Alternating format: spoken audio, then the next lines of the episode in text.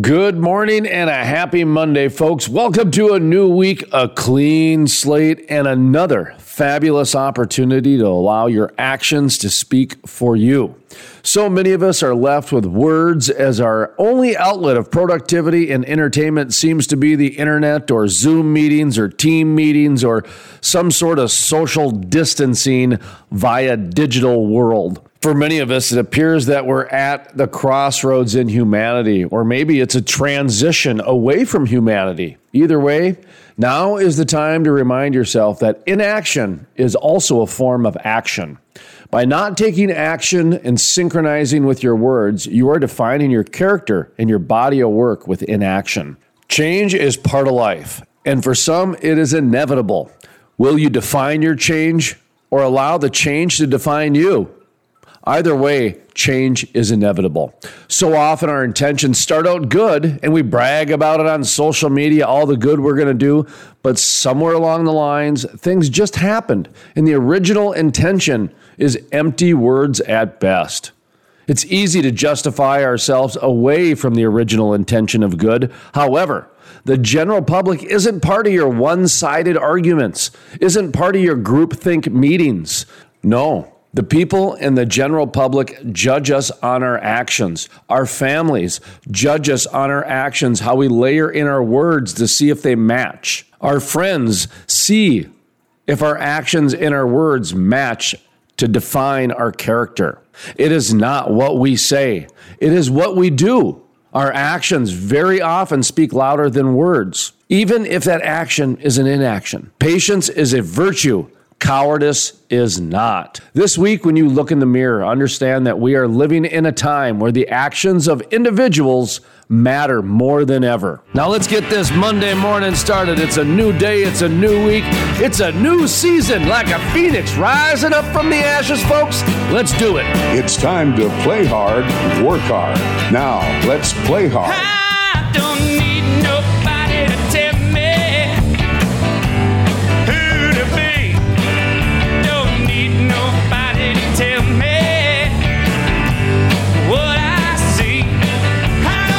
Welcome to the Crude Life Morning Show. Play hard, work hard. My name is Jason Spiess. That is Sterling. It is a Monday morning, April 5th, is it? Yeah, already. Five days into April. Weren't we just on April Fool's Day jokes last week? Oh, we were. Like we were.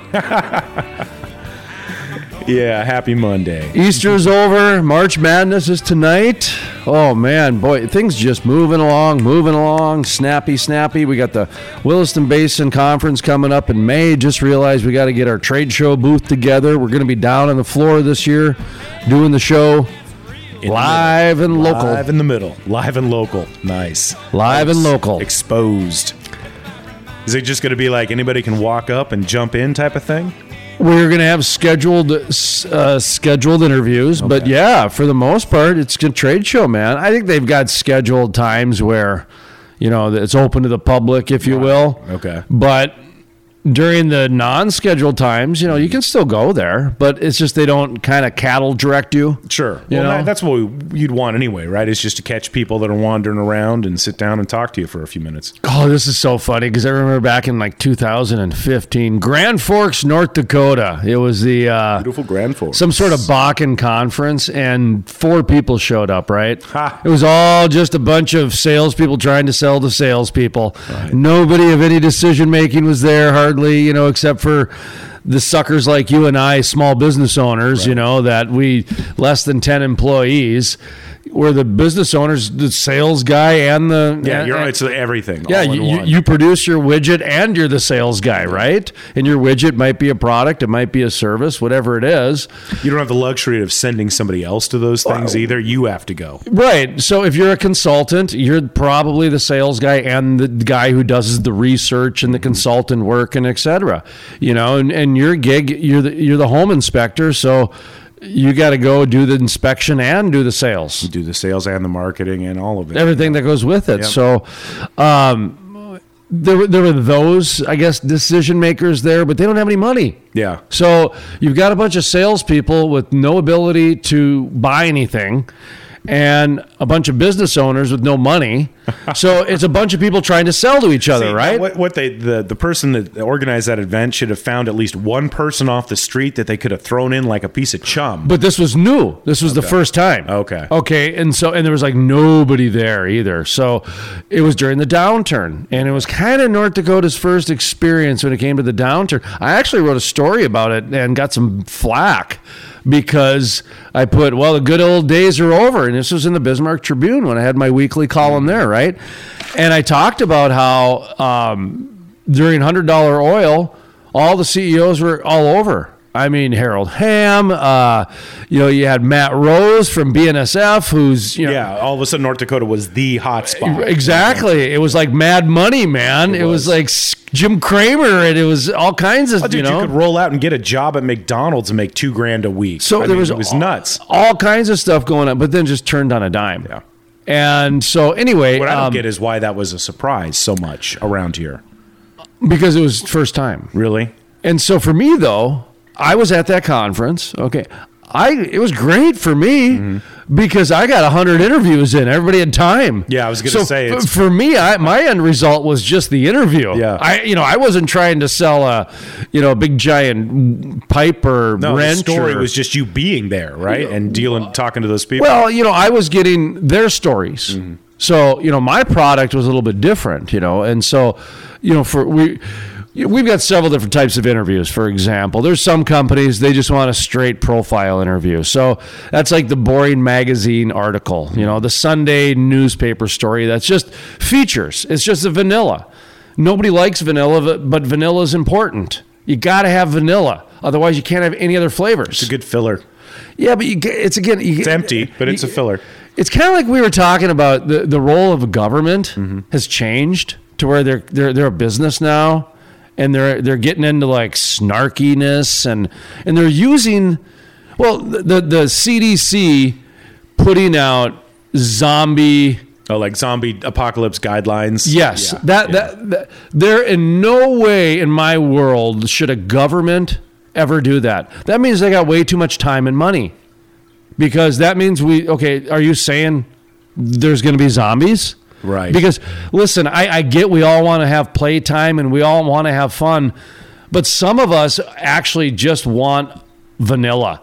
Yeah, and unfortunately, there are some people out there that would look at that and go, "Holy crap, they're zombies!" Right. And, and and the thing is, it's like I get it. You you don't want to be vanilla, mm-hmm. and when you're vanilla, it sucks. But there's a lot of people that pay a lot of money so that vanilla doesn't joke about zombies. you know, in, in a way, it reminds me of like how my teenage daughter probably looks at me. Trying to be hip, trying to be cool, trying Right, to find a way right. to talk to the kid, right? And she's just like, "Dad, just be dad." Just gi- give me the information and, and, and facts. CDC, just be CDC, please. Right. Really. I mean, that's in this day. Well, and that's age- anything yeah, government. anything government, and I can appreciate and kind of feel sorry for the desperation that most go into them. Going, how do we get people to listen to us? Well, we'll talk about zombies. People like zombies. I get that, but you're absolutely right. We want some places where they are just vanilla. They in just, Oklahoma, that one facts, man. The one guy is spending tax dollars, time, and resources where he's introduced a Bigfoot hunting bill. Okay, and it's it's funny, but at the same time, if if if we're gonna do existential energy here. Yep. That is a lot of tax dollars and resources that are going into playtime. Yeah. Okay. When Exactly. there there are people with real problems. Mm-hmm. I think the homeless population has increased in the last couple of years. I think actual unemployment numbers have increased in the last couple of years, and the the new increase of jobs it's 60% of what your salary was before covid Yeah. so you're actually you're coming out behind by getting a new job Or you're working So- two now to replace one. so all the people whose lives haven't changed at all they're bored and now they want to have a zombie apocalypse. That's an excellent way of saying it. And, and they want to go have, let's go do a Shark Tank Yeah. entrepreneurship co- uh, contest up at the university because it's boring otherwise. Well, it's like a it's like the cynical snark. eh, we get it everywhere else. You've got a million other platforms to get it out there. So- it's not in the government. Okay, we got to add. Okay, we we've got our uh, too big to fail money. Okay, Did we get some? we we have our uh, is is golden parachute the same as too big to fail money, or are those two different wish lists? No, because I think one comes from the government. Okay. And the other one comes from the company itself. Exactly. So okay, Which comes so from the government. on our shell company bucket list that we have going. Yeah. Where our desire is, listen, folks, when we when we kind of when we kind of you know get a little bit snarky and vent, it's it's purely because we're jealous. Yeah, we're just bitter. we're just we're, really we're bitter. very bitter that we're not a part of that gravy train. That uh, you I'll know, own up to that. Absolutely. I want to be a part of that nonprofit Mm-hmm.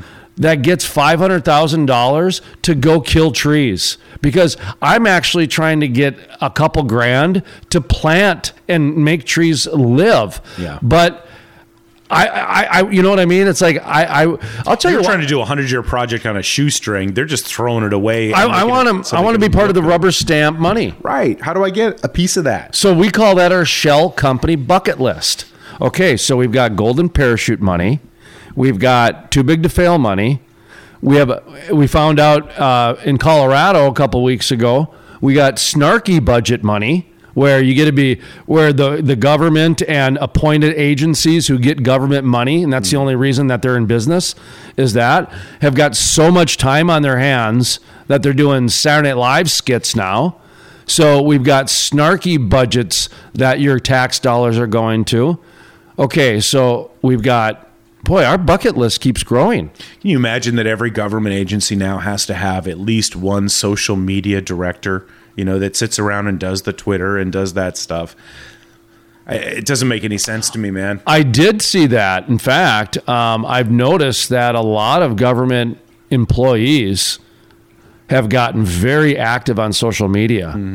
They're doing all kinds of Zoom things, and so they're putting posts of, "Hey, here's me on a, my Brady Bunch Zoom call," and then the next one says, "Brady Bunch, here's me with the Muppets," you know, because one's one's got six people, the next one's got to have ten. Well, the next one's got to have thirty because they all got to out freak each other out. Mm-hmm. You get it's a competition.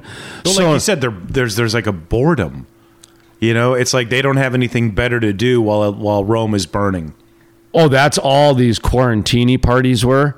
I'm sorry, but if you really, if you're really that that codependent, that you got to be connected to somebody else, that you're going to sit down in front of a camera on your computer and drink. and and that's that's what that's your your thing. That's your hour. Yeah. you got problems, pal. You do Absolutely. I mean, and and listen, it ain't drinking either. it ain't an alcoholic either. That ain't your problem. And so it's well, I mean, really, if that's the world we're going in, then then I think a lot of people need to know how, how do they get uh, into those specific things because I- the- okay, you mean, you mean the golden parachute type of stuff? I'll give you a great example. Uh, I got I got a call one day from a uh, one of those appointed agencies that get funded by the government, so they're unaccountable. Uh, well, they reached out to me to do a uh, cancer talk because I survived cancer. So they reached out to me because and they were going to even give me some money. They, had a little bit of a budget. Okay. Okay. I mean, a hundred bucks or something like that. But either way, Right, yeah. hey, that's better. than Nothing for, for you what? know for for, for talking to you. wouldn't well yeah do like an hour half hour 45 uh, you know like a couple hours of, of your time but you know half hour to a 45 minute speech q&a that sort of thing basic you know I, for me it's no problem Yeah.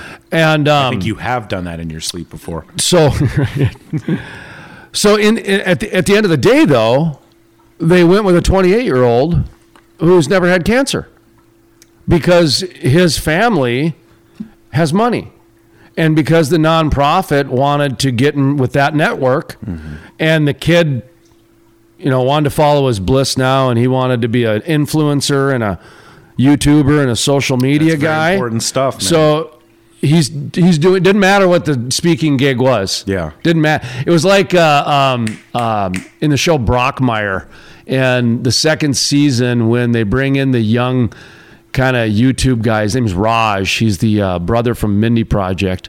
And he's not he's hasn't, hasn't seen one pitch of baseball but you're the best fans in the world. He's just he panders and panders and panders, and the old cynical broadcasters just getting more pissed off as the moments come. But the Braves love the pandering. Oh, yeah. So the Atlanta Braves go with the go guy him. who who knows nothing about Yeah. baseball, but he's just he's a better better network and all this other. So anyway, at the end of the That's day, what it all is in government. so at the end of the day, uh, the, the gal calls me, reached out to me, and she had to explain to me what happened. B- And and I just said, "Oh, well, I didn't realize I wasn't qualified for what you were looking for." She goes, "Well, what do you mean?" I said, "Well, when you reached out to me, I was under the impression that you wanted a speaker." To present to a bunch of people in medicine about surviving cancer mm-hmm. and what it's like to go through processing and surviving cancer. I said, I actually had cancer. I didn't realize that the criteria was that you didn't have to have cancer. yeah, or d- your network. And she she didn't know what to say and she goes, "Well, what do you mean?" I said, "Well, you chose somebody who has not had cancer. Mm-hmm. You chose somebody who has a better network of family with money." Yeah, because that guy can bring in people that've got cancer. Right. He also brings in the money. What do you got? And, and, and she it took several times of me repeating the end result of their choices for her to realize what they had done. Like it didn't even dawn on her. No, well, that that actually the person the person with cancer saying, I didn't realize that I wasn't qualified because I had cancer. And you chose someone to speak on surviving cancer who doesn't had cancer. You see, that's the problem with common sense these days. Is it is not common. I mean, it just everything is so compartmentalized. That woman you talked to probably in her mind couldn't see the the disconnect there at all. Oh no, she couldn't. It took several. Like I mean, it Yeah. took it took several snarky comments from me to say mm-hmm. that. But and and here's the thing, and this is where we're kind of going with a lot of this tax money and the different budgets and all these. If if you trace that money, I'll bet you the majority of that money came from taxpayers. Okay. But because these are kind of appointed agencies and quasi different nonprofits black and holes for our So- money, man. Yeah, there's a lot of different, you know, legal loopholes and a lot of things.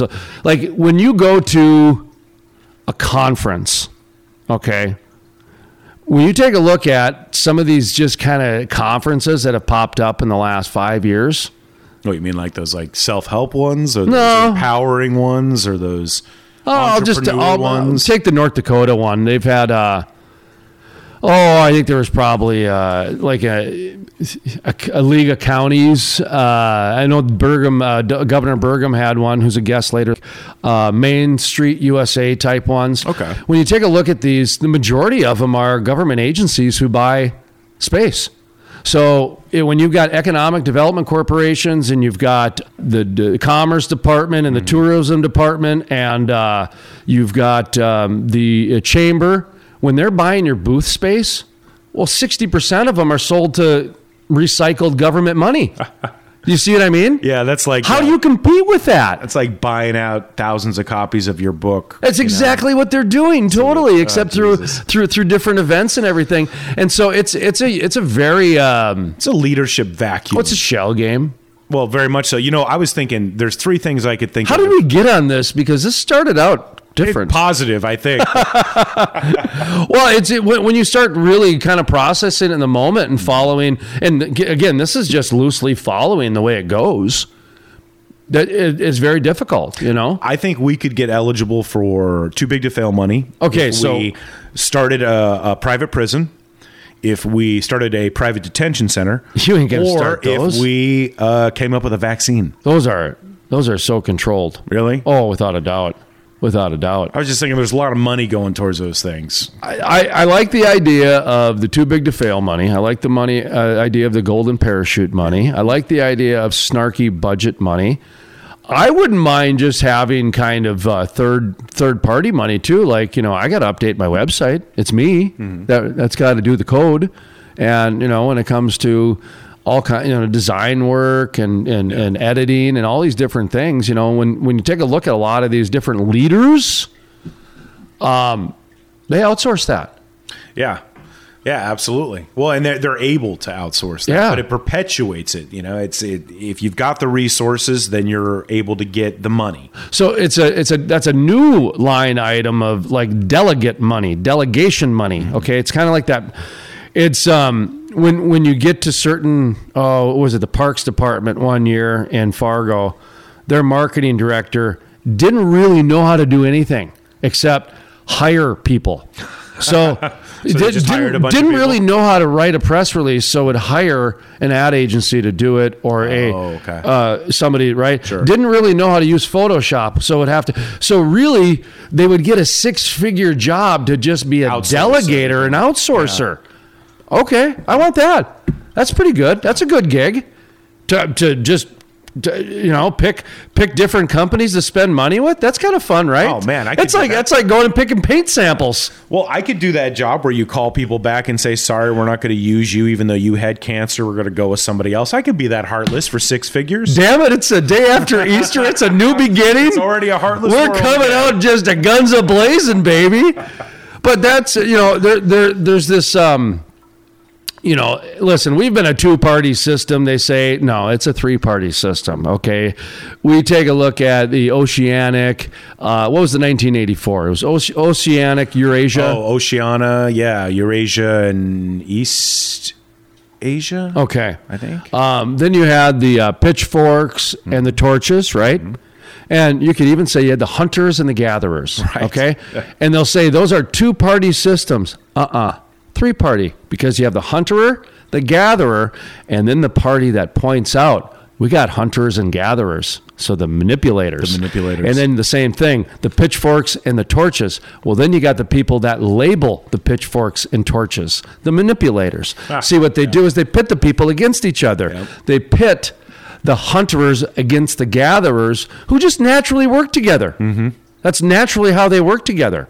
The pitchforks and the torches naturally work together. The pitchfork would go pitchfork the bear, go pitchfork the deer, and the torch would go light it on fire so they could cook, Cook it up. They'd naturally work together. Well, then the manipulators would come in and say, you know, you got the better, you got the worst end of the stick on this deal. All you do is pitchfork it, or all they do is pitchfork it, and you got to come up with fire. right.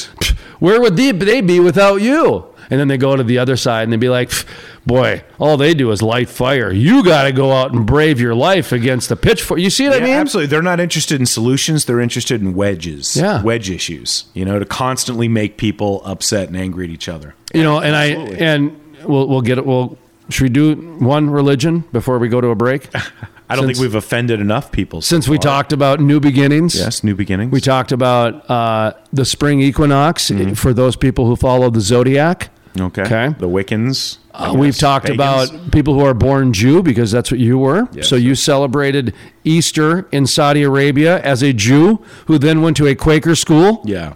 Okay. A little bit of everything in there, man. No couch session there.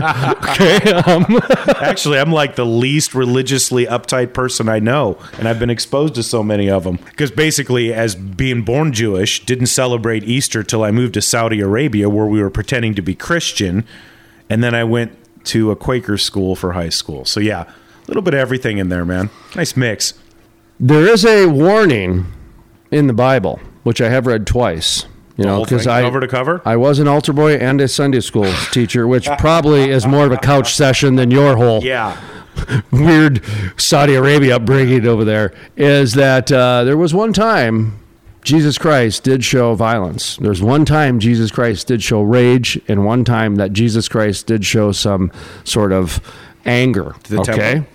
And that was in the temple. Oh, you have so you're that's right because you went to a Quaker school, so you did read the Bible too. I've read the Torah. I've read Most the Bible. Jews stop at the Old Testament. Yep. They don't do the New Testament, right? They, I'll- got to tell you, there's a lot more excitement in the Old Testament. Oh, more A lot brimstone, brimstone, more fire. a lot of fire. Yeah. Well, the one time that Jesus Christ showed some anger is when the money changers came into the temple. Who were the manipulators? The manipulator. I don't want to get biblical on a Monday morning, but uh, Why not? Again, just Easter. We're, we're talking about the pitchforks, we're talking about the torches and the manipulators, Mm-hmm. talking about the hunters, the gatherers. Now, that actually may be the true warning that did came come out in 1984 is that the awareness that it's actually 3 shell games going on so it's not the hunters and gatherers it's the hunters and the gatherers and the people telling you about the hunters and gatherers Exactly. it's the pitchforks and the torches and the people manipulating the pitchforks and the torches Just trying to keep us angry all the time. and that's why jesus christ said to the money changers get out of my temple Get out of my house. and look what happened with the PPP and the pandemic money went right to the banks first.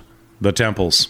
The money changers, Yeah, the money changers. which changed your temple. Yeah. Everybody's temple got changed during the Great Reset. Yep. So, folks, that's uh, I got to take a break a on lot that. to chew on with that one, man. Welcome to the new Monday morning edition of the Phoenix's Rising Spring Edition, all wrapped up into a nice little egg candy coated shell. I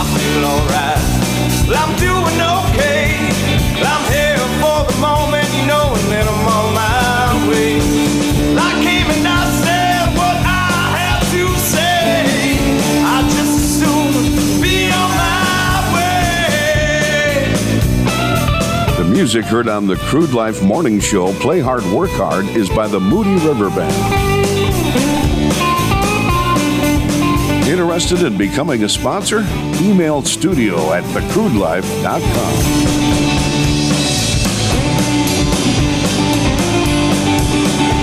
The Crude Life, Play Hard, Work Hard, is sponsored in part by Chewy Paws, all natural elk, deer, moose, and caribou antler chews for dogs. USA sourced, premium quality, and no preservatives. They love what we do in oil and gas, and all profits go to the dogs. That's Chewy Paws. Check out their website, chewypaws.com. That's Chewy Paws with a Z.com. The Crude Life, Play Hard, Work Hard, is sponsored in part by For more than 100 years, First International Bank and Trust has been headquartered in western North Dakota, home of the Bakken. Our proven record of mineral management, appraisal, and brokerage services is now enhanced by the only Bakken specific software, Mineral Tracker.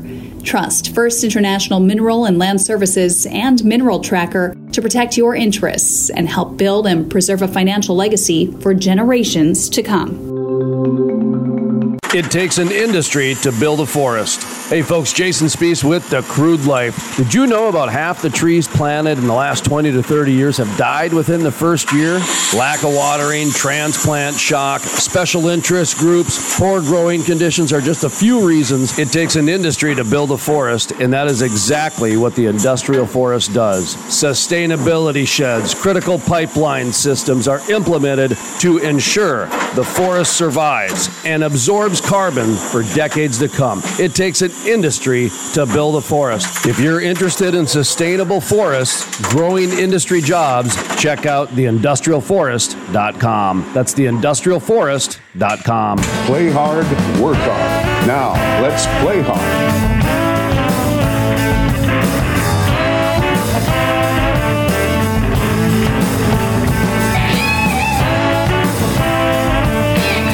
Welcome back to the Crude Life Morning Show. Play hard, work hard. My name is Jason Spiess. That is Sterling. And we got off the rail pretty fast in the last segment. But, Doesn't take much, man. Just a penny on the track for us. but during the commercial break, you were even mentioning about the meme you saw about the red ants and the black ants, and you shake them up. And, and it's not the red ants and it's not the black ants. It's actually the person who shook up the jar. I saw that meme going around too. And, and so there's a little bit of vibe, that energy out there in the world, isn't there? It seems like maybe more and more we're starting to recognize that instigator. Yeah. So I want to talk about something we instigated here at the Crude Life, folks. March Madness. Okay. We're now April 5th. April 5th. Can you still call in with March Madness? Can you call in sick with March Madness still You know, I hadn't thought about that. Because Yeah. today's your last day. It, man. It's the championship game. Butler. No, not Baylor. Butler. Baylor. baby. It's one of the B schools Against that nobody's ever heard of. The Zags. Against the Zags, the, The Zags. Zags. Gonzaga, Gonzaga. Gonzaga. So, however you pronounce it, Nevada, Nevada, baby. feel free. Gonzaga or Gonzaga. Did you watch the UCLA game against Down to the wire. Down to the wire. Overtime. Oh, Man, Forever will the uh, selection committee now have red meat for see the first four magical run UCLA Cinderella story. But is UCLA ever going to be a Cinderella story? Is Syracuse really ever going to be a Cinderella story? Was Villanova when they won it as an ace seed with Rollie Massimino over Patrick Ewing's uh, Georgetown Hoyas? Was it really an ace seed? I was gonna say most of the teams that are in are perennial, right? They're pretty much Yeah, so you know UCLA was uh, was one of those teams that was called the uh, first 4 So they did a play-in game. Well, in the past, that was kind of like Monmouth State against Norfolk, Right. And then they would get the honor to take on Duke, right. You know what I mean? Something like that. Well, they had to add some sex appeal because, mm-hmm. well, it's television and there's money involved. If you every other game, more money. So, you know, if we slide in a Utah against it, because Utah is kind of one of those tweener teams, somewhere in between, mm-hmm. to take on one of the good conferences, 500 teams, like a UCLA this year or a Syracuse a few years ago. I don't know if those teams will ever be accepted as a sleeper. Like, Yeah, because UCLA, I mean, is they're pretty much in it every year, Right. Right. I mean, they're doesn't matter if they're a two seed or an 11 seed. Yeah, they're- they're they're. UCLA. Mm-hmm. So I, but at the same time, the tournament selection committee is going to be able to say, see, mm-hmm. those first four games, that that's important. They made it all the way to the final four. So you know, whatever. It's it it, it was a good story. You know, it well, was you know, I read the NFL is is going to be extending another week, seventeen. seventeen weeks. You know, so But yeah, tonight's it's game, money, baby. Tonight's game, March Madness. So you got one more night that you can call in. Sick with March Madness. Well, M- Macho Madness doesn't work as well. So you've got Imperative Chemical Partners taking on Elite Energy Services Yeah, in the? Crude Life March Madness tournament down to the wire. So the winner of tonight's game Elite. Between Gonzaga and Baylor. So you've got Elite is with Baylor, Mm-hmm. Imperative is with Gonzaga, and the winner will get an FR Ariat custom jacket, courtesy of Becker Safety and Supply, close to a three hundred and fifty dollar value. So that was a awesome prize for a contest. You didn't have to pay for it to get in. Wow, so they're going to make a jacket for each member of the team. No, Oh. they'll get one jacket for the coach, One for the co- one for the coach, and then uh, Has any team ever won? Is any is any team ever done what Gonzaga's a, on the threshold? I think UCLA has been undefeated. Undefeated? I believe UCLA was undefeated a couple years. okay. Uh, Gonzaga was it Gonzaga? No. U- UNLV, University of Nevada, Las Vegas had a 1989 to 90ish team that had uh, Larry Johnson, Grandmama, had Anderson Hunt. It had uh, George Ackles was the guy nobody probably could remember the center, but they had four uh, draft picks. Right, guys. Okay. Yeah. and they in my lifetime was by far the best team ever I've seen. Oh, jeez, they were they brought a new style of the game in. They had legitimate NBA All Stars. I mean, they were just unbelievable, and they got beat by Duke. So Gonzaga, if they don't win it, they're no different than that UNLV team no one remembers anymore Right. You know, that got beat by Christian Laettner and Bobby Hurley. The year before, incidentally, UNLV beat him by like 30 in the Final oh, Four. Oh, really? yeah, so it was a surprise when Duke beat him that year. Yeah. And then Duke went on to win the national championship. say Duke Yeah. is like one of those teams that even if you don't follow this, you always think, "Oh, Duke's in it," right? So interesting little March Madness sidebar, by the way, and this is the importance of teamwork and longevity in organizations. So tonight's national championship game with Gonzaga or Gonzaga, I don't want to offend the English. So tonight's matchup with Gonzaga Baylor or Baylor. taking on Baylor Baylor. Uh, really what you what this is about is in my opinion is about how when you've got teams that stay together for several years mm-hmm. you can you can form a chemistry and chemistry on an intangible level. Because remember, in the fracking world, chemistry is a million billion dollar business, and there's a tangible Yeah, there's product something very, tangible, very much important about it. But it. within an organization, you know, you've got uh, you know those those coaches, coaches people. Well, Those intangibles, they always call them. th- their business is the intangible. Well, coaching, the reason that they go on to be these corporate coaches is because they know how to coach and, you know, kind of chemistry set the intangibles, right? Well, the Duke, the North Carolina, the Kentucky, and the Memphis, those have been the one and done schools the last 10 years. So you you've had uh, schools that essentially had freshmen that were the best in the country playing around four or five four or three or four average people, right? But they were good because they had a whole season to gel together. Well, in COVID, they kind of they got thrown in. Yeah, stop, start, stop, they- start. They, didn't get a gel. Yeah. But the Butlers, the Monmouths, the Loyola Chicago's, these are teams that have been together for three, four years. So they have this chemistry that they know how to play together. Right. And they got so that's why you've you've got Gonzaga and and and uh, Baylor in the finals, in my opinion, is you've got teams that have the intangible chemistry and the longevity within you know an organization. And in college basketball, three years of playing together, that's an eternity. Absolutely, I would think Yeah. so. So I wonder, is there going to be like a an asterisk by this one because of COVID? Because did it shake up things so much that this is why we've got No. Gonzaga and Baylor playing? No, because they had um they had teams that still played 30 games. Yeah. You know, it's Yeah, I'm looking at them. They're 31 and 0.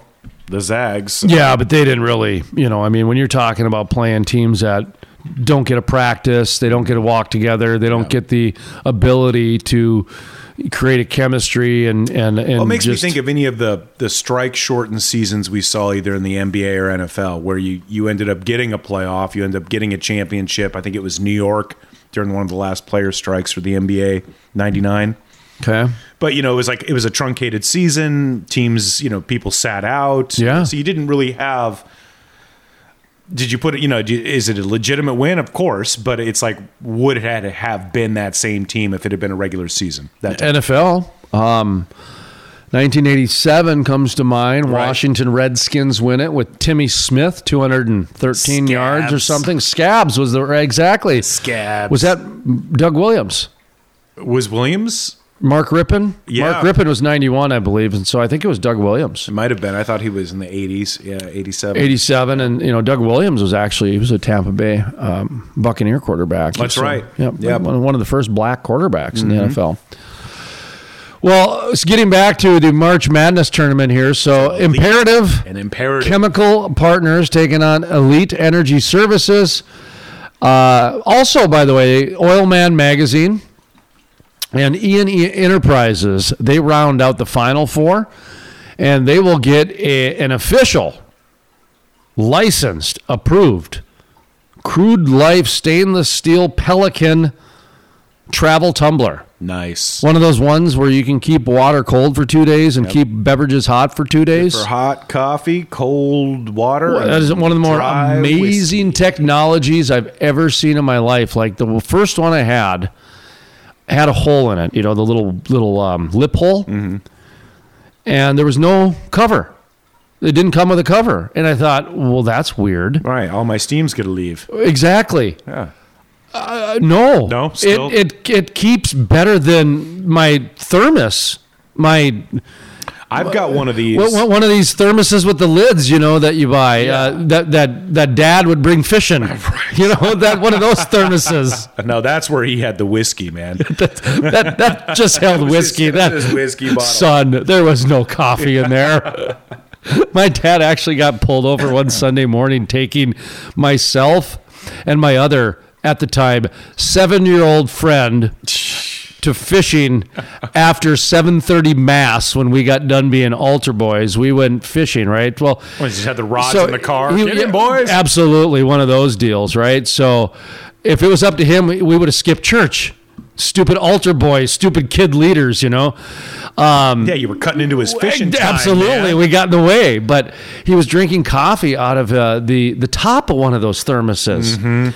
Well, he got pulled over because the cop wanted to make sure it was coffee. It was actually coffee. Right, Yeah. and it, it's so funny. It's he was healthy, so man. mad. He was so mad because, you know, the kids are in the car, and of course he, he's like president of Alcohol Anonymous. So, Okay, so- so it's even more of a don't job, you know, Right. So Yeah. it's like the last guy in the world that's going to have whiskey in his eh, coffee. Right, but right. but he also understood that that's where most people drink their whiskey when they drive is in their in their coffee, you know. And so he, he didn't he wasn't mad at anybody except for just booze. It always goes back. The AA people always goes back to just mad at booze. well, yeah, because they've lived through it. Oh yeah, and I'm not They know- judging. They know, I- all I- the tricks, man. I was an Alateen, I think, before I was a teenager. Imagine being that, being Catholic and growing up in an alcoholic family. You know, it actually explains more and more. The onion, day. the onion's Yeah, got the many onion layers on back. this. There's on this blooming and blossom onion, we got many oh, man, layers. it's spring, baby. Either way, it's fried. blooming onion, You're the- blossom. You're the, you're the Okay. awesome blossom. Sometimes you know when, when they when they set the jokes up, you got to spike them down, even if it even if you're not fried. No, hey, am I, if I'm over here softballing them to him, you got to hit them out of the park. We should probably do a quick uh, news segment. I do want to mention March Madness, though, folks. So uh, the Final Four teams are getting a uh, travel tumbler, and it is officially approved. Not like those knockoffs that came out of North Korea with the crude life with two O's, or the one from East Germany with the umlaut above it. What do they call that? Unlat. The umlaut, the crude life. I Crude. thought I thought we had made it like Motley Crue. Yeah. Nope. No, that would be awesome. Somebody just liked our name and stole it and just put the two dots above the U. I saw a barbecue van the other day. Then instead of Black Sabbath, it was Rack Sabbath Barbecue. I like that. That's pretty cool, man. I did enjoy our name where the crude life started out. Okay. People may not know this. Trivia question. yeah. The first, I don't even think I know this. the very first episode of the crude life was broadcast from a food truck that I owned. We started the crude life out from a food truck From a food truck. called the Rolling Stove. because we would bring bands and music acts by. Nice, nice. Well, we were a restaurant too, baby. Right. And we were out in Dickinson, North Dakota before they had Wi Fi. Oh, so you were the only show in town, baby. We had to improvise our social media. Ah. Like we had a whole social media business plan uh, segment to our business plan, and this is 2012. And What do you do without Wi-Fi? Tie a message around a rock? You- you- well, we were on the radio. Okay. We, uh, we, we were smart enough to know that we needed radio. So our, our crude life was an hour uh, radio program. But, you know, we'd have uh, senators come by and we'd have, because we were talk, you know, we were talk. so it wasn't just about food. We had a Food truck driver come by and he said that last night was the first salad he had in three months when the owner of the trailer park he was living in had him by because he was going back to the state of Washington because he was going to defend his nine time arm wrestling championship in China. Now that is a movie I want to watch. That was my first week of stories. Man. That's the kind of Dude, you crap. could just follow that guy around. That, but but we were a food truck. Those stories came to us. to you, yeah. Oh, and then we'd get the tips like, "Hey, go check out this GPS coordinates. You're gonna find a thousand buried three wheelers." oh yeah, all kinds of crazy. ATV graveyard, And, man. and, and you're like going, you know, although it's probably true what you're saying. All of a sudden, a tinfoil hat just appeared on your head. Yeah, never go to a second location. and that's not you, buddy. That's me. Yeah. I, and I apologize, but I just can't go into those stories right now. Oh, man. Like, oh man, you know. So, uh, the, the Rolling Stove. That was That's the name of our food truck. Uh, we had dreams of wrapping it. Uh, we had the design done, and and then the realities of. Going into a, a- well, being being the new guy, you know, came in. Uh, well, they had to find out if we were a carpetbagger. Mm-hmm. uh, Carpetbagging's a real thing. People from out of town coming in and trying to profit off the locals by spouting their local beliefs, but yet keeping the out of state interests going. That's that's a carpetbagger at the end of the day. It used to be for politics, but a lot of business people do it. And then in, a lot of these towns, you know, franchises were getting broken up. You know, I mean, I think in, gosh, I think in Dickinson at that time there was just one place to get an oil change still. Really? Yeah, I mean, it was. That's what I mean. It was. Dilapidated, huh? So guys were coming in with like mobile oil changes because the demand was there, Yeah. but you couldn't really get one going because there's ways to make permits disappear and police show up to check permits that don't exist and all of a sudden you got to wait another month. There's ways to hemorrhage out Absolutely. businesses Yeah. to make them bleed out and everything. So Well, just so you can keep Speaking the type of of, which- businesses you want. that is a great transition into what our to? talker transition is here. That comes from Oil Woman magazine, where there's a lot of people that believe what's going on with the API and with uh, Senator Cramer has been on the program. Uh, U.S. Senator Kevin Cramer talking about how if we keep going the direction we're going, we're going to have three or four oil companies controlling 90 to 95 percent of the oil supply the market at the end of the day. Of course, I've said in there that if the government is going to control it too, you got to add that element in there as well. So Are they one of the three or four, or The- are they the? the API coming out and changing the conversation to go more towards a carbon pricing and carbon tax um, is going more towards that three companies controlling the global supply. So, Oil Woman Magazine, which is a uh, sister publication or mother publication or daughter publication, depending on which female metaphor you want to do, uh, of Oil Man Magazine. Oil Man Magazine, I've written for for probably 10 years now, eight years at least, nine years. It's been nine years since 2012. Is that nine years ago now already? And it's their publication uh, that they have uh, devoted to women. But they have an article I stumbled upon, and so I forwarded it to you because you're kind of in charge of the news, That's a scary thought. right? Well, you know, I I get tired of reading the news all the time, so so we thought we'd have you kind of direct the conversation a little bit since it's not really news rumors and newspeak. We're just this we're going to use this news story more as a talking point, right? Yes. Because they've done Launching pad. well, they've done the homework for us. I mean, let's be honest. We're, we're, we're going to Well, react. yeah, we're not writing this stuff. We're just. but we're, we're, we're going to react, right? yeah, that's all it is. Yeah, right? so it's Read play- it's- react, it's kinda playtime. It's sitting at the end of the bar. It's it's being social media. Oh, are we gonna have drinks now? Did- Should we call this social media on the podcast segment? Because really, this that's our talker segment. Right? yeah. Well, in radio, we called it a talker segment. Yeah. But what it is is it's a reaction to a news segment. So also there are people that create news, hmm. and we do do that too. So I always, in my mind, I like to differentiate and say, okay, folks, someone else created this news, so we're going to give credit to the Oil Woman magazine, and we're going to react to it. And what is uh, what did they write about?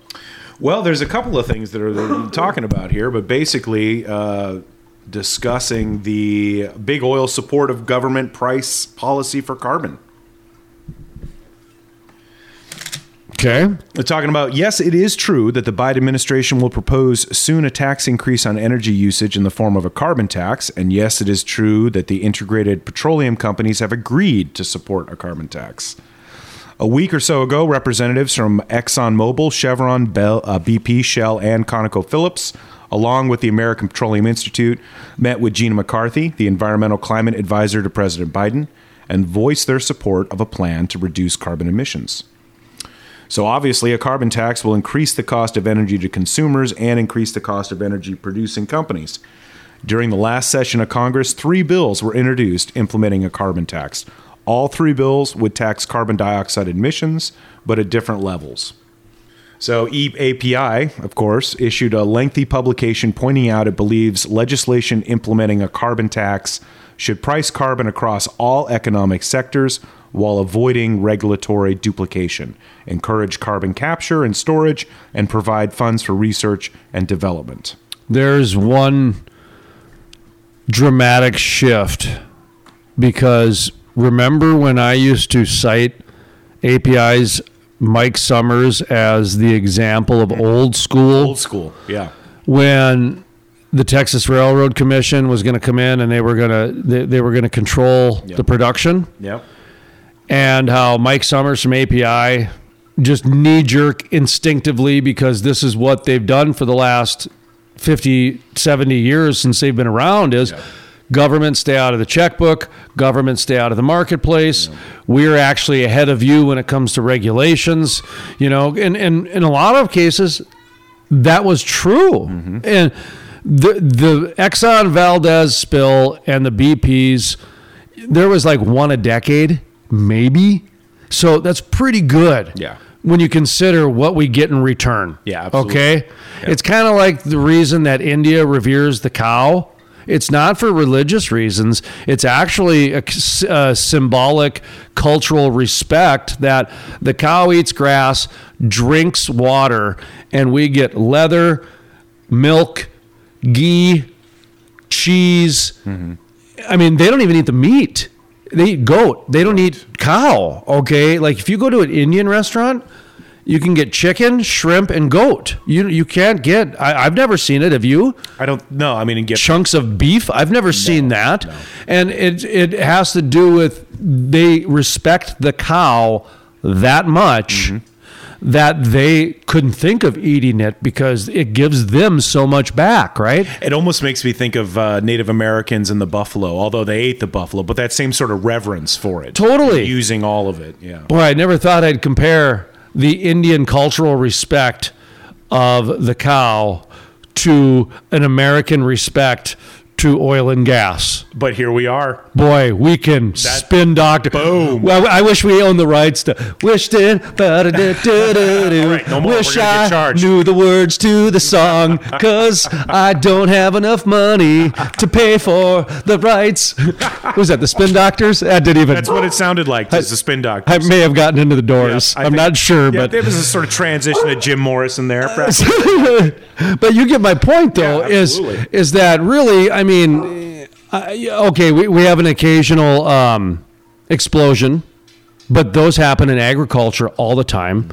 You were talking about during one of the commercial breaks about you know the life without people Yeah. There- there's a book and then there's also the history channel series and things and they go to the nuclear uh, reactors and they go to the bridges and but the microbreweries th- th- those are just d- Pressure bombs, pr- man. pressure bombs, Pressure bombs. waiting to blow up right so there's all kinds of different you know uh, hazardous variables about life but in the bigger picture the the bp spill and the exxon valdez things i mean we're talking once a decade and when you're powering the world and something spills, it's going to be big, right right? So, wow, that I just blew my own mind there by comparing the Indian cultural respect for cattle to just my respect, I guess, for oil and gas. Well, I mean, and get, folks, I've been cleaning highways alone without corporate support since 2004. Four. 2004, not 14, mm-hmm. 2004, because I'm what you would call one of those hippie environmentalists. That's what people always call me.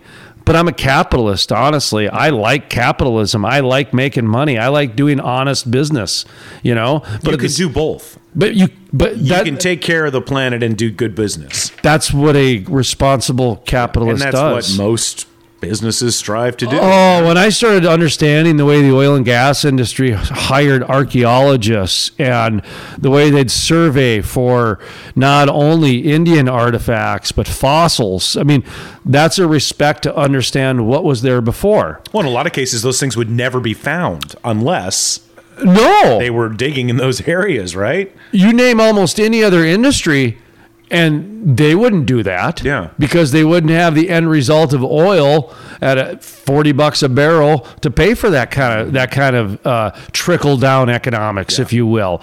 Okay so then you take a look at uh, the the rig mats okay? The, those big giant you know docks and decks that they put down. Well what that actually does is preserves the fauna flora. Flora. Fauna would be the animals. Yeah, I always get those fl- Um, flipped around. Yeah, I don't think it's going to preserve the animals unless there's eggs If you there. lay down a giant mat Ticks, on type of an animal, Ticks, cicadas. Uh, there's certain arthropods and certain invertebrates that they lay dormant for 17 years. So th- there we go. They're- they're so safe. f- fauna works too in this. so flora and fauna. But what it does is it keeps the roots, uh, you know, that sort of thing. Whereas now nature, if you let nature take over, get lousy nature.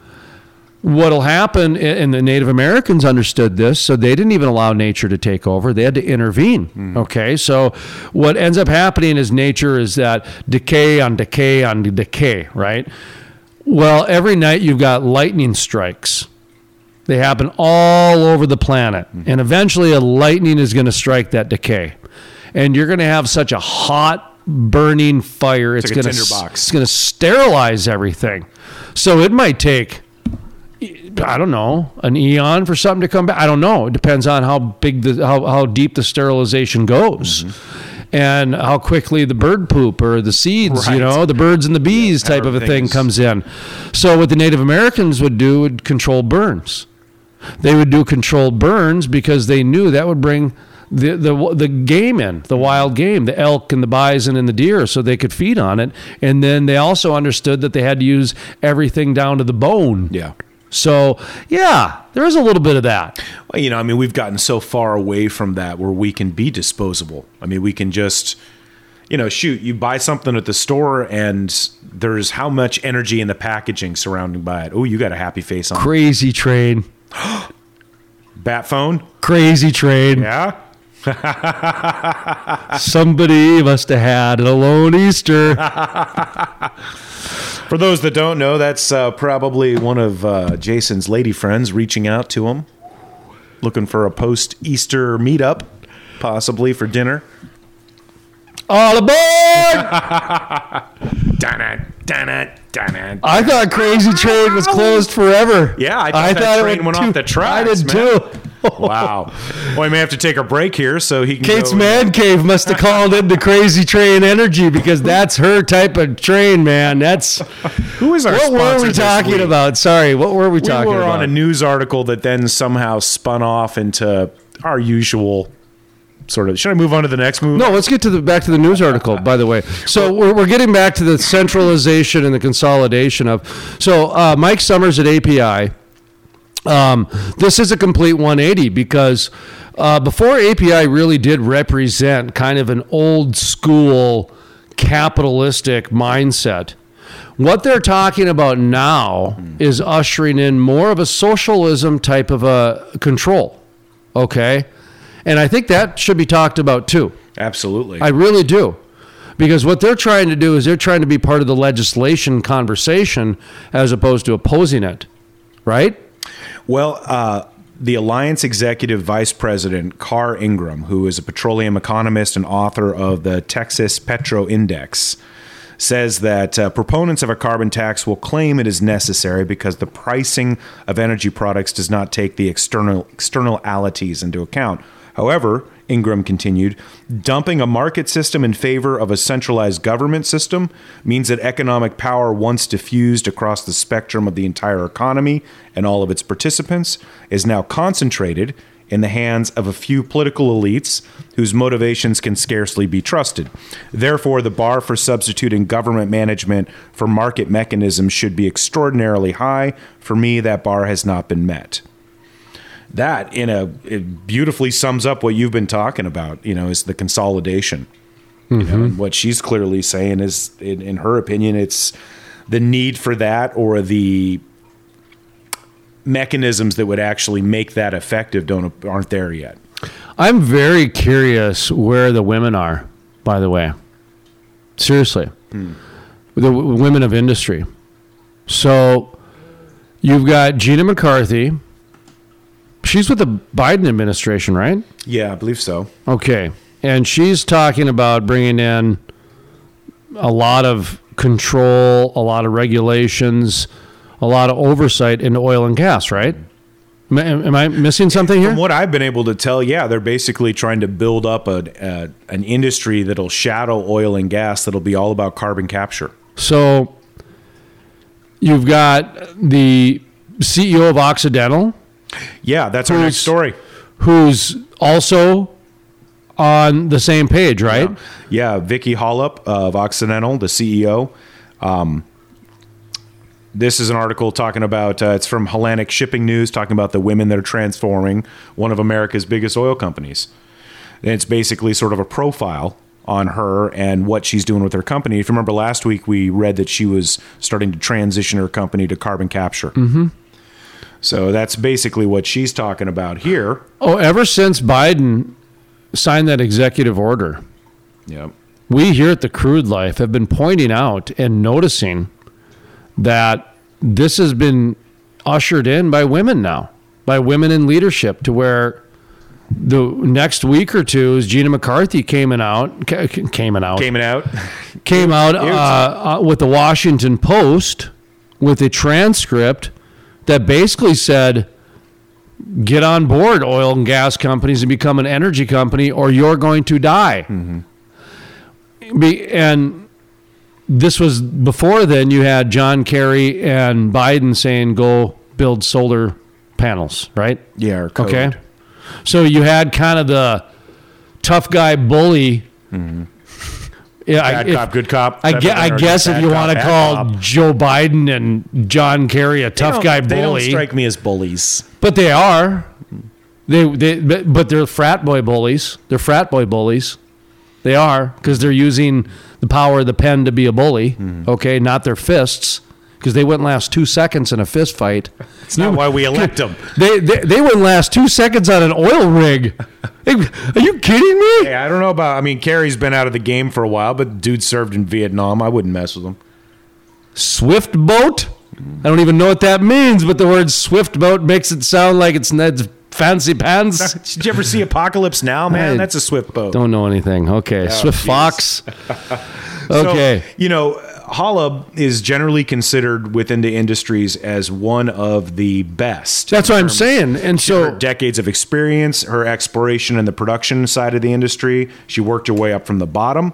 right. Um, In the Bakken, Kathy Neset is has been the voice of the Bakken for several years. So many of the women that we see in the industry that we've personally had the privilege to talk to down in the Permian, they've had to work usually harder than their male counterpart just to get the same type of equal treatment. So I don't know, maybe there's just that fire in the belly, man, motivation, but when we talk about women in oil and gas industry, they're not fly by night. These are people that are, you know, dedicated. No, what I'm saying is that if there are women in leadership that oppose a carbon tax, Mm-hmm. now would be the time to step up. That's all. you know, and it's she was one of the first ones that basically sort of seems like she's trying to get ahead of that before it's a requirement and say, okay, we're going to go ahead, we're going to start changing now. Right, but they're changing for the narrative. Yeah, So that's what I mean. So is the conversation done? it sure feels like it, man. Right? In like what two weeks? Right. And it wasn't a conversation; it was more of a. It was a statement. It was a press release. It was a press release. It was a fait accompli. It was done. Marching orders. Yeah. Well, yeah. I mean, just basically, I, that's what just keeps blowing my mind. Is it's this? Somebody had this in a desk drawer. It was like at some point we're going to have to flip the switch, guys, and we're going to have to be all for carbon taxing. But two days before, they're on CN and BSC saying, "No, no, stay out." Well, that's what I mean. It was it was literally the f- 180, What? and and there isn't anybody who cares. Well, if if I'm a member of API, I'm like, so they. I mean, talk about flip flop, right? That's a popular term in in Washington. Just zip like that. How much notice did they give their anybody that was part of that organization? There's over 600 companies in API, at least 600 major oil and gas companies. How But, many of um, them knew ahead of time that this was happening? But is but is that where we're at? Is that if it's over, man. It's all over. that if you question, it's going to cost you business or cost you professionally, and that's why nobody is saying anything. I mean, is that why? It sounds like Occidental has actually opened up a subsidiary called Oxy Low Carbon Ventures, right? So you're they're already starting to phase into this whole carbon capture economy. what I don't understand, and this is why I think a lot of people are upset, when it comes to the flip flopping is so the very people that were demonizing the people who are trying to get them to change are now going to turn around and try and educate those people. Mm-hmm. It's kind of like when I've been talking about The Rock, how I've been saying for seven years People's Party. he's going to run for president. I truly believe he's going to run for president. Mm-hmm.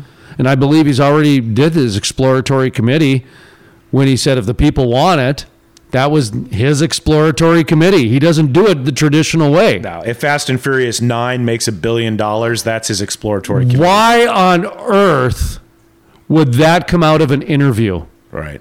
Seriously.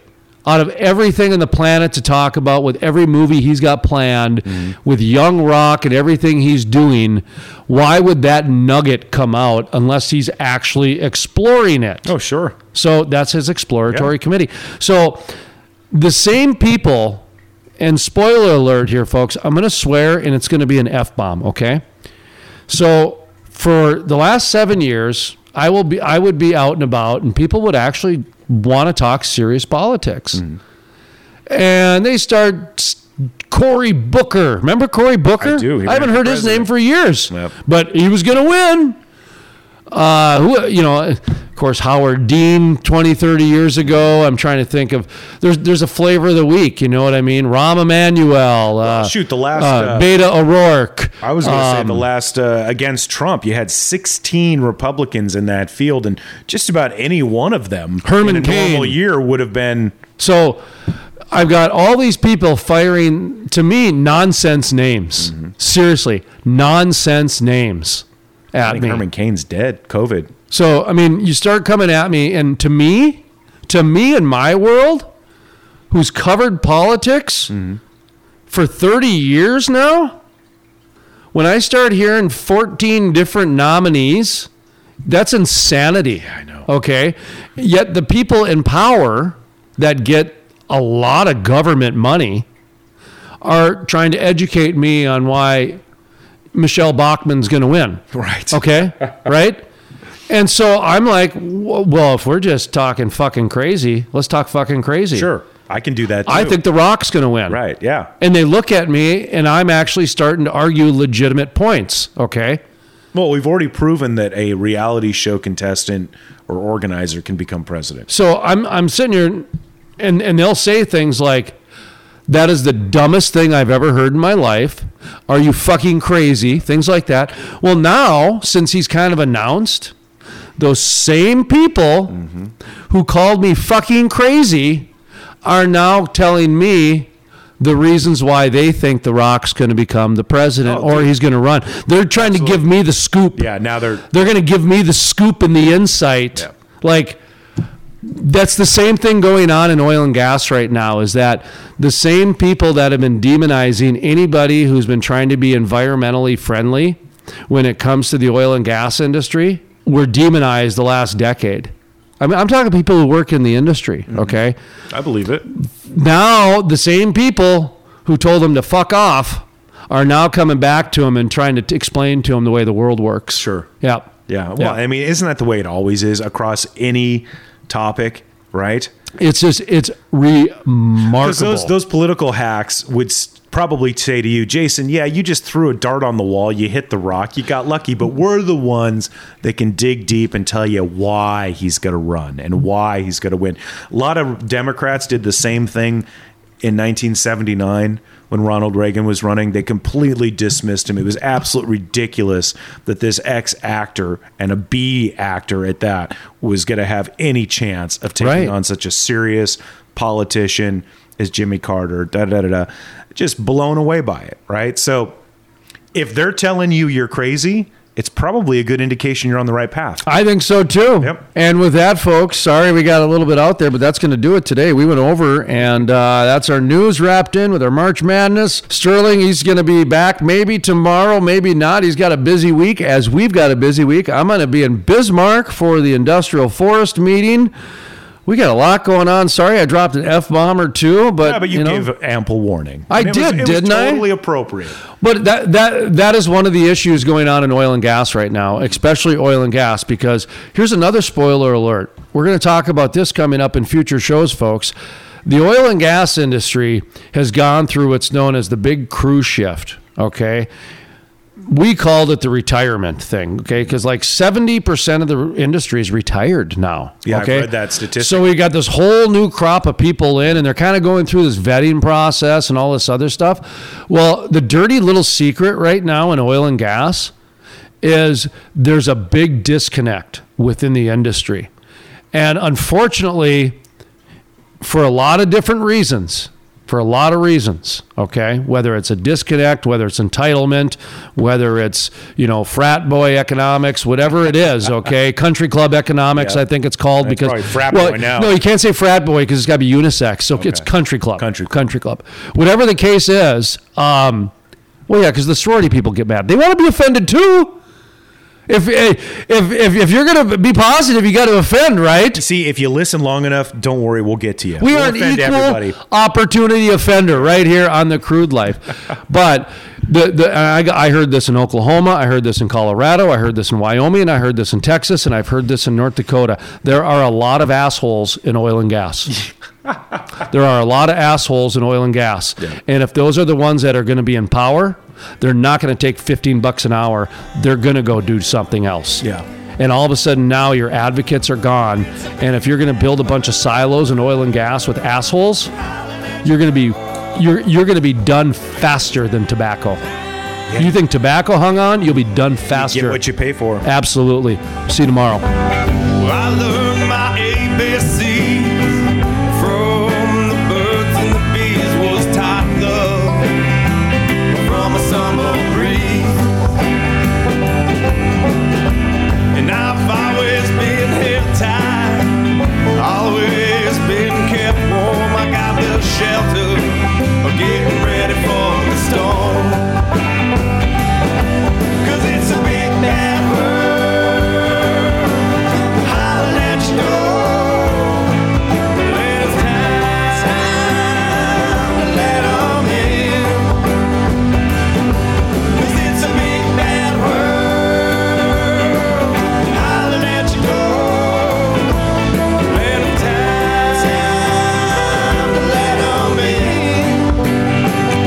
heard on the Crude Life Morning Show, Play Hard, Work Hard, is by the Moody River Band. Interested in becoming a sponsor? Email studio at thecrudelife.com. Staring Play Hard, Work Hard is sponsored in part by Chewy Paws, all natural elk, deer, moose, and caribou antler chews for dogs. USA sourced, premium quality, and no preservatives. They love what we do in oil and gas, and all profits go to the dogs. That's Chewy Paws. Check out their website, chewypaws.com. That's Chewy Paws with a Z.com. The Crude Life, Play Hard, Work Hard is sponsored in part by For more than 100 years, First International Bank and Trust has been headquartered in western North Dakota, home of the Bakken. Our proven record of mineral management, appraisal, and brokerage services is now enhanced by the only Bakken specific software, Mineral Tracker. Trust First International Mineral and Land Services and Mineral Tracker to protect your interests and help build and preserve a financial legacy for generations to come. It takes an industry to build a forest. Hey folks, Jason Spiess with The Crude Life. Did you know about half the trees planted in the last 20 to 30 years have died within the first year? Lack of watering, transplant shock, special interest groups, poor growing conditions are just a few reasons it takes an industry to build a forest, and that is exactly what the industrial forest does. Sustainability sheds, critical pipeline systems are implemented to ensure the forest survives and absorbs carbon for decades to come. It takes an industry to build a forest. If you're interested in sustainable forests, growing industry jobs, check out theindustrialforest.com. That's Play hard, work hard. Now let's work hard. Welcome back to the Play Hard, Work Hard morning show. This is the work hard portion of the program, and now we're going to join Governor Doug Burgum, who visited Billings County to survey areas damaged by the wildfire that broke out Thursday, thanking firefighters and emergency service personnel from more than 20 agencies who fought the blaze and successfully kept it from reaching the city of Medora, which had been evacuated as a precaution. Part to say uh, congratulations and thank you. I mean, obviously, uh, we know that the, uh, this is the kind of stuff that Billings County Fire and uh, National Park Service and the state of North Dakota and the city of Medora and all the surrounding counties train for. Uh, and then we- have a, uh, an incident that is sort of the worst case scenario where it's coming on a hot windy day in a super dry conditions coming directly at, at the town and all the historic structures that are here. And, and then, uh, and what do we have as an outcome? We got, you know, zero lives lost and zero structures lost. And, uh, and, uh, and I, you know, would have to say everybody's probably got to look at this and say really incredible effort by so many people. So part of us here today is to just uh, share our gratitude with the, uh, the great work that everybody did, but also to make sure that we uh, understand um, you know, what resources are needed. We know that this is uh, April 2nd, and we're just getting started on a, into a, uh, uh, you know, a tough fire season. Uh, We've already, prior to yesterday, uh, when we had already put the state resources on alert, we had more acres burned in North Dakota this year than we did in the entire year last year, and you wouldn't even really be in the fire season yet. So we know we got a long road ahead of us, but uh, for today, uh, you know, we want to make sure that we get a chance to say uh, thank you and to all the people that did uh, great work over the last uh, 48 hours, and not just here because we know the teams were fighting fires in McKenzie County. We got a fire at the uh, Cross Ranch State Park, uh, and uh, we know we had one at uh, Beach that the guys from Wibaux helped take care of on the way over yesterday. So I mean, we had fires going all over the place, but. Thank you, North Dakota Governor Doug Burgum. Next, we're going to hand it off to U.S. Senator John Hoeven. This is bipartisan, common sense legislation, very important for our farmers and ranchers because ag haulers have to have the flexibility in terms of hours of service to get fresh produce to market or to make sure they're taking care of livestock properly. Exclusive interview industry news, environmental innovation at thecrudelife.com.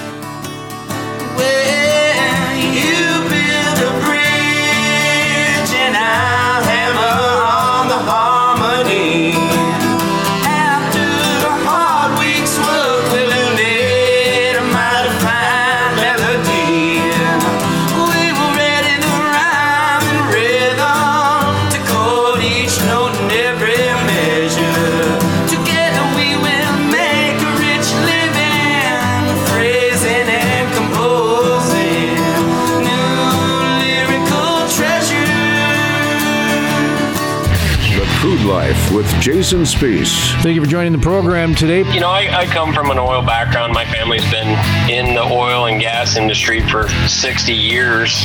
I, I think the thing with the younger generation is the younger generation has pretty much bought into the climate change phenomena. They really believe everything that people tell them. We just want to thank everybody that has been so supportive of us, and especially you, Jason. Without without your help, I don't think our event would be as successful as it is. So I, I don't want to be real critical of them because being a guy who's, you know, dad has several small businesses and, and coming from that sort of small business background, I get it. I mean, the, the, the operators here were put in a real bad position by the state of North Dakota. I'm glad that we've got people like you to pay attention and bring us information on stuff like this. prices can't go any lower for services. I, I, they're they're too low right now. I, our margins are in the single percentage point if we're lucky, and we're not lucky that often. You're exactly right. ESG is becoming more and more important to shareholders. I can speak for my 20 companies. They take it very serious. Makes perfect sense, and I thought you had a really good show last week. Jason, I love your inquisitive questions because you you ask important questions that uh, that lead to the most important truths. Hey, this is Kevin Cramer representing proudly the state of North Dakota in the United States Senate. Talking to Jason Spiess, who's like the best energy interviewer in the world. No one does an interview like Jason Spiess. We all like living the crude life, so. The Crude Life with host Jason Spiess. My name is Jason Spiess, and this is the Crude Life Daily Update. On today's episode, we talk with Jerry Simmons, the CEO and president of DEPA, Domestic Energy Producers Alliance. This is Jerry Simmons. What happens with the carbon tax, it's an energy tax, and it, that impacts everyone. It impacts the disadvantaged and the poor people in this country first. I'll give you a couple of examples. One that we put in our press release. If you want to look at a carbon price or a carbon tax model that we might use in this country, uh, and, and, again, we don't we don't have one now. So where are we going to pull that? Well, the EU has one. Uh, European Union has one, and they impose what is an equivalent to a dollar sixty-one a gallon on gasoline as as a carbon tax. So if you did that in this country, just to play the numbers out, an extra dollar sixty-one to fill up a Ford F-150 pickup truck, which is the most popular vehicle in this country, is an additional $55 per tank. That's huge. If you're a working class family in this country, that's a big deal. The top 1%, they're not going to be impacted so much. So that's why we say if you look at this and how it impacts citizens, the, the, the working class Americans the most, is you're absolutely right. Percentage of income goes right in, and then take that out what do you get in the grocery store? You're going to go buy an apple. Mm-hmm. How did that apple get there? Well, it's because somebody on a farm raised it. How did they do that? They used fossil fuels. They used diesel. They, how did they get it to market? How did they wash that apple? How did it get processed? How did it get to the store that you're in? If you take, again, if you start adding a tax everywhere along the line, even if it's not a dollar sixty-one. If it's a nickel, if mm-hmm. everybody along the line's adding a nickel to it, what's going to happen to the price of that apple? To listen to the full-length interview with Jerry Simmons, the president and CEO of DEPA, Domestic Energy Producers Alliance, or to check out other exclusive interviews, visit thecrudelife.com. That's thecrudelife.com. While you're there, be sure to check out our ever growing army of social media energy enthusiasts at thecrudelife.com. Click on the social media tab. From the staff here at the Crude Life Daily Update, my name is Jason Spiess, asking you to always remember energy is more than an industry, it's a way of life. The Crude Life is sponsored in part by. For more than 100 years, First International Bank and Trust has been headquartered in western North Dakota, home of the Bakken. Our proven record of mineral management, appraisal, and brokerage services is now enhanced by the only Bakken specific software, Mineral Tracker. Trust First International Mineral and Land Services and Mineral Tracker to protect your interests and help build and preserve a financial legacy for generations to come. It takes an industry to build a forest. Did you know about half the trees planted in the last 20 to 30 years have died within the first year? Lack of watering, transplant, shock, special interest groups, poor growing conditions are just a few reasons it takes an industry to build a forest. Sustainability critical pipeline systems are implemented to ensure the forest survives and absorbs carbon for decades to come. If you're interested in sustainable forests, growing industry jobs, check out theindustrialforest.com. The music heard on the Crude Life Morning Show, Play Hard, Work Hard, is by the Moody River Band. Interested in becoming a sponsor? Email studio at thecrudelife.com. The Crude Life with host Jason Spiess. So there's still people without power as of this morning. You know, right now I think there's very limited driving out there in West Texas. They're generating about 5% of the power today uh, in, in Texas. Sensitive microphone because I just poured a glass of water because we don't have running water here. Yeah, I mean this is this has been uh, a very trying week for a lot of people across the state of Texas. Uh, there are, and, and, let me just say this: I, am sorry that so many Texans were let down by their grid. On the phone, talking with us today, Chairman Christi Craddick of the Texas Railroad Commission. We have roughly 470,000 miles of interstate and intrastate pipe and pipelines in Texas, and roughly another 500,000 miles of gas utilities uh, lines in Texas. So we have a lot of, and gathering lines are in that 470,000 miles as well. So we have a lot of pipe in Texas. We're the largest pipe state by a six. It, it is a very challenging day in Texas right now. Uh, the grid operator is projecting that nearly 3 million homes in Texas uh, are without power today, uh, and, and there's It's already snowing here in Lubbock again. I mean, I don't. I thought it was supposed to be sunny today. So I- I'm from Odessa, and that's uh, a big part of my district, but I also represent, uh, in addition to Ector County, uh, three other counties in the Permian Basin. So Andrews County, Ector County, Ward County, and Winkler County, but uh, all, all in West Texas, all in the middle of the oil patch. you know, when they close the roads down, we can't transport that, that those uh, those materials, and so we can't get the product to uh, where it needs to go to get refined, so that we can either one heat our homes or two uh, have fuel for our vehicles.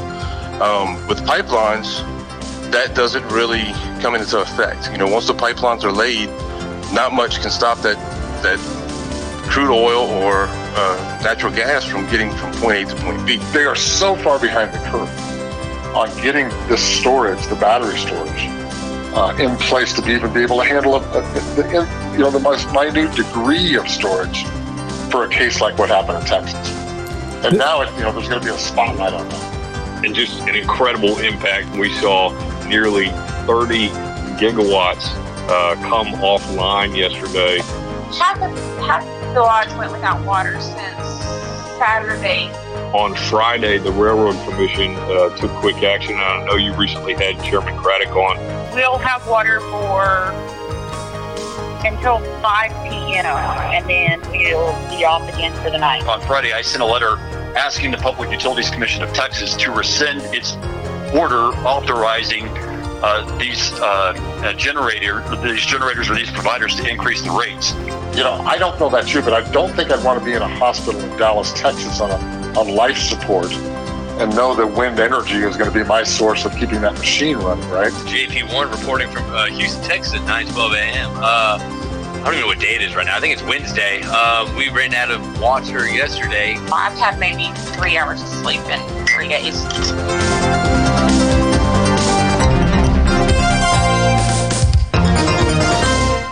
The Crude Life. Play hard, work hard. Is sponsored in part by It takes an industry to build a forest. Hey folks, Jason Spiess with The Crude Life. Did you know about half the trees planted in the last 20 to 30 years have died within the first year? Lack of watering, transplant shock, special interest groups, poor growing conditions are just a few reasons it takes an industry to build a forest, and that is exactly what the industrial forest does. Sustainability sheds, critical pipeline systems are implemented to ensure the forest survives and absorbs carbon for decades to come. It takes an industry to build a forest. If you're interested in sustainable forests, growing industry jobs, check out theindustrialforest.com. That's theindustrialforest.com. The Crude Life. Play hard, work hard. Is sponsored in part by For more than 100 years, First International Bank and Trust has been headquartered in western North Dakota, home of the Bakken. Our proven record of mineral management, appraisal, and brokerage services is now enhanced by the only Bakken specific software, Mineral Tracker. Trust First International Mineral and Land Services and Mineral Tracker to protect your interests and help build and preserve a financial legacy for generations to come.